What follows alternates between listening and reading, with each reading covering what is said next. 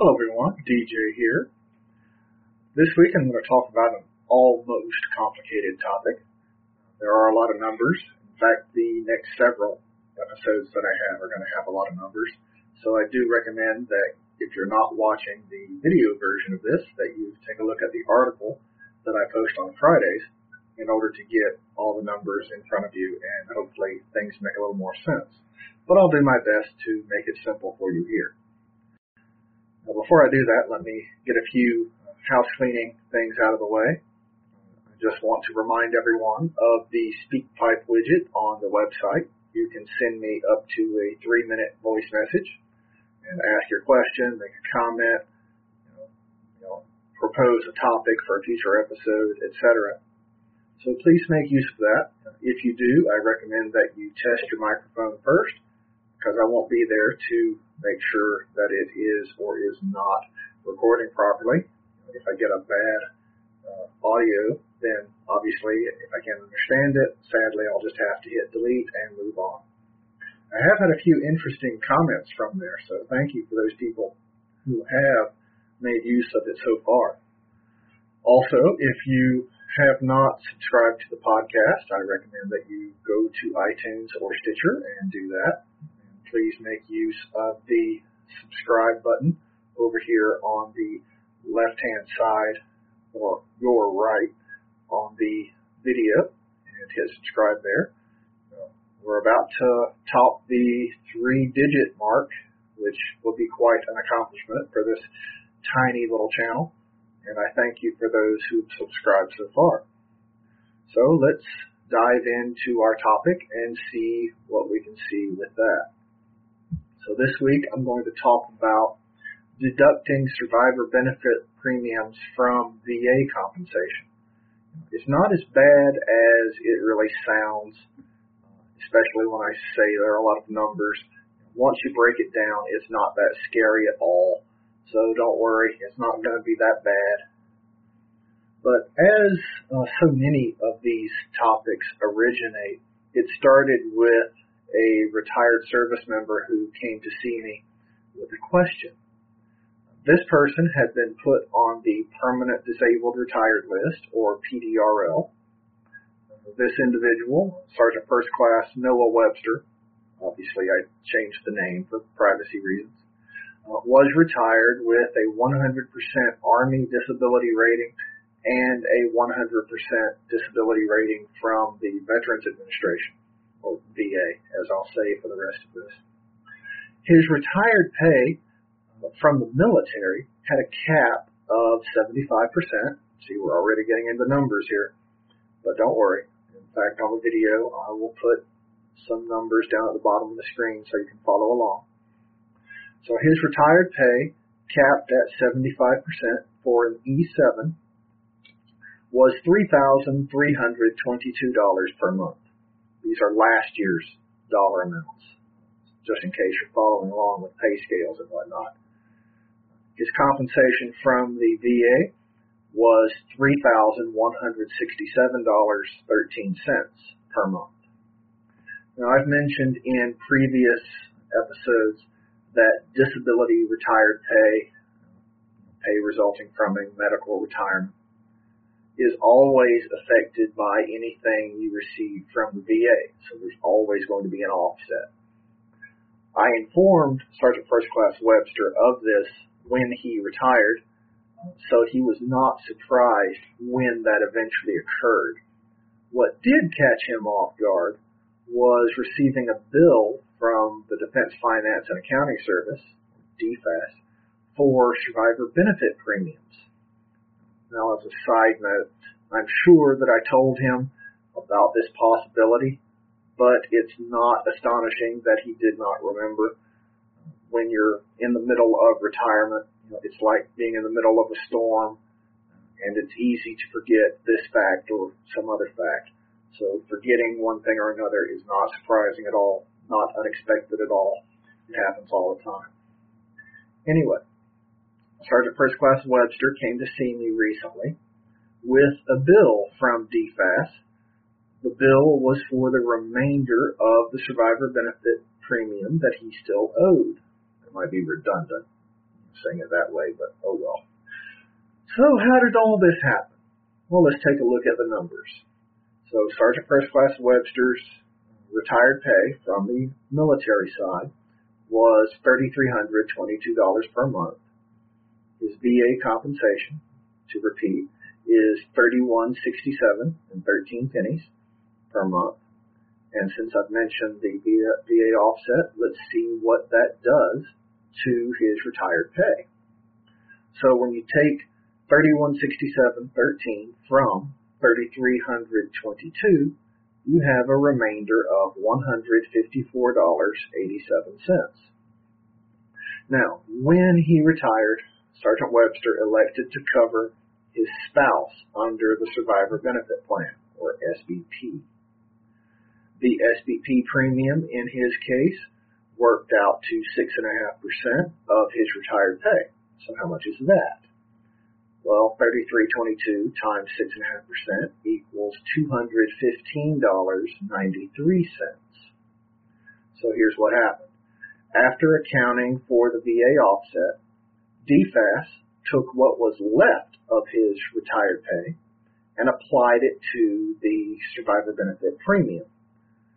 You can see how that happens in what I put next on the screen here. Or if you're listening in podcast land, then you'll have to listen to my explanation. Sorry, guys. So two hundred fifteen dollars and ninety-three cents minus one hundred fifty-four dollars and eighty-seven cents leaves sixty-one dollars and six cents still owed. So as you can see, there's a balance due for the S B P premium, sixty-one dollars and six cents. D F A S sent Sergeant Webster a bill for this amount. I'll show the bill in the in this breakdown as we go, and then break it down by sections. And on podcast land here, I have the bill available in the references section, so you can download it and see what's going on. Don't worry, it's been sterilized, so there's no personal information that can be leaked. So when you look at this, um, don't be scared. Um, in fact, uh, there's a good bit of it you can ignore completely. There's a section for the Retired Servicemen's Family Protection Plan, which is obsolete. It was replaced by the Survivor Benefit Plan decades ago. But D F A S still uses the statement that covers both because there are still people walking around who are covered by that old plan. So as with anything with numbers, this can appear intimidating, but when we break it up into small pieces, it's not as scary. We can make better sense of it that way. Now, when you're looking at this, you know, the top section is pretty simple. It's just, you know, basic info about the retiree, name, address, et cetera. And the rest is instructions on what to do if you're going to send a check to pay the remainder of the bill. But let's get into the real numbers here. The next section, about the top third, is any amount owed from prior billings. Since this was the first bill that Sergeant Webster received, there was no prior amount shown in this section. So we're already halfway through this statement. See? It's getting easy. Now we're going to get into the meat of the matter. The first line you see in the next section is the balance from the previous section above, zero. And since there's no balance due, the second line shows no interest due for that amount. Okay so far? Hope so. All right. So you can really just kind of ignore everything I've said to this point. Um, kind of. I don't want to belittle what I've said, but now we're getting into real information. So the third line in this section is this month's survivor benefit premium, two hundred fifteen dollars and ninety-three cents, as I said earlier.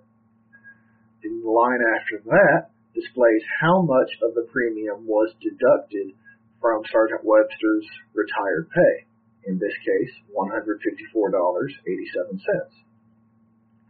So now we're going to skip down to the second to last line in this section and we see that he still owes the amount we figured earlier, sixty-one dollars and six cents.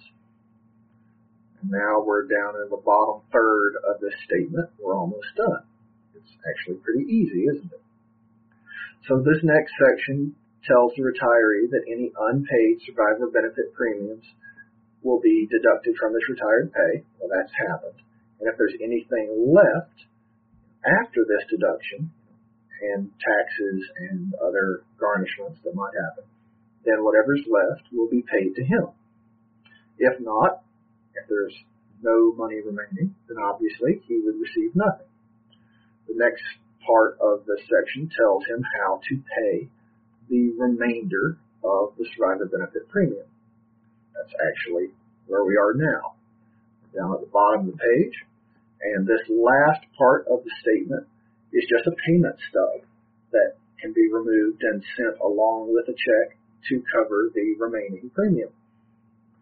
So if the member chooses to pay by check, this stub makes it real easy. He doesn't have to put all sorts of extra information on the check. So what did Sergeant Webster do in this particular case? Well, first of all, I advised him to go ahead and pay with a check this month's survivor benefit premium and probably next month as well. I, I told him just go ahead and expect to have to pay that out of pocket. But what about future billings? Isn't there an easier way to pay survivor benefit premiums rather than paying out of pocket every month? Actually, yes. Hence the whole purpose of this episode, right?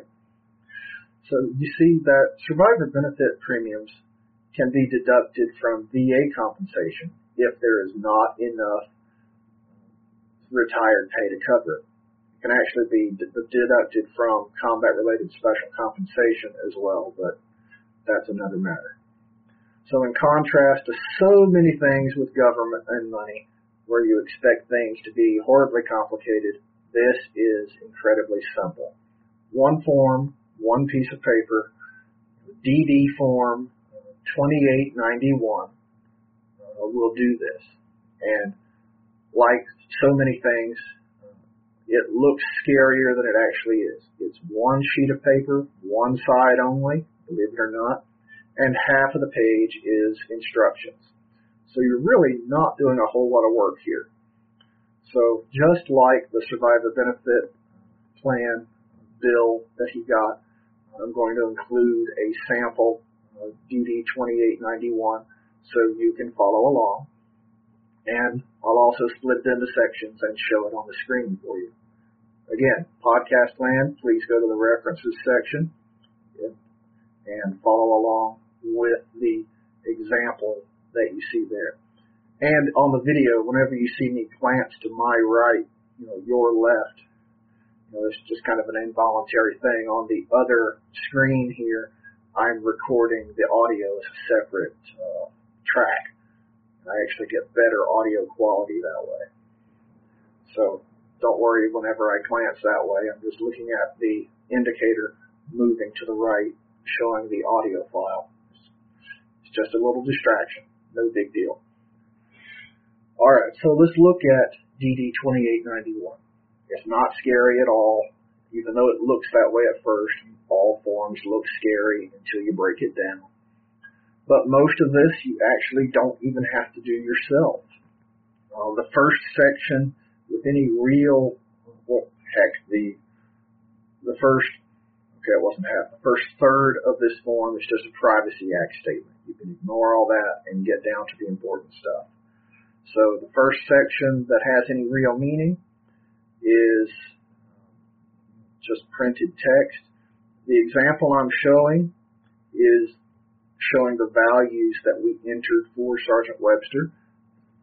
So don't, obviously don't put that amount in there if you're trying to do one of these on your own. Just showing the amount that Sergeant Webster had. So as you can see, Sergeant Webster is authorizing the Veterans Administration to deduct sixty-one dollars and six cents from his V A compensation in order to cover the remaining premium.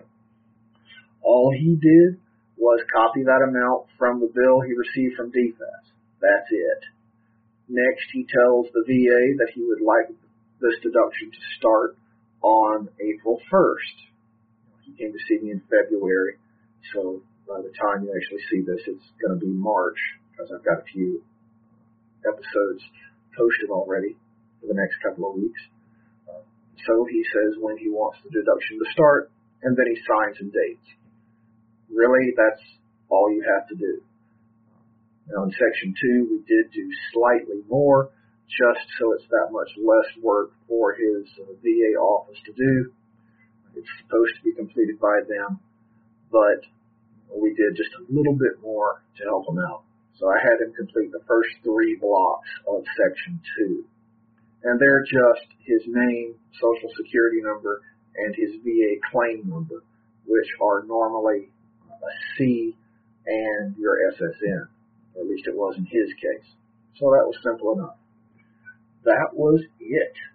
Sergeant Webster walked out of my office with this form and went straight to his supporting V A office.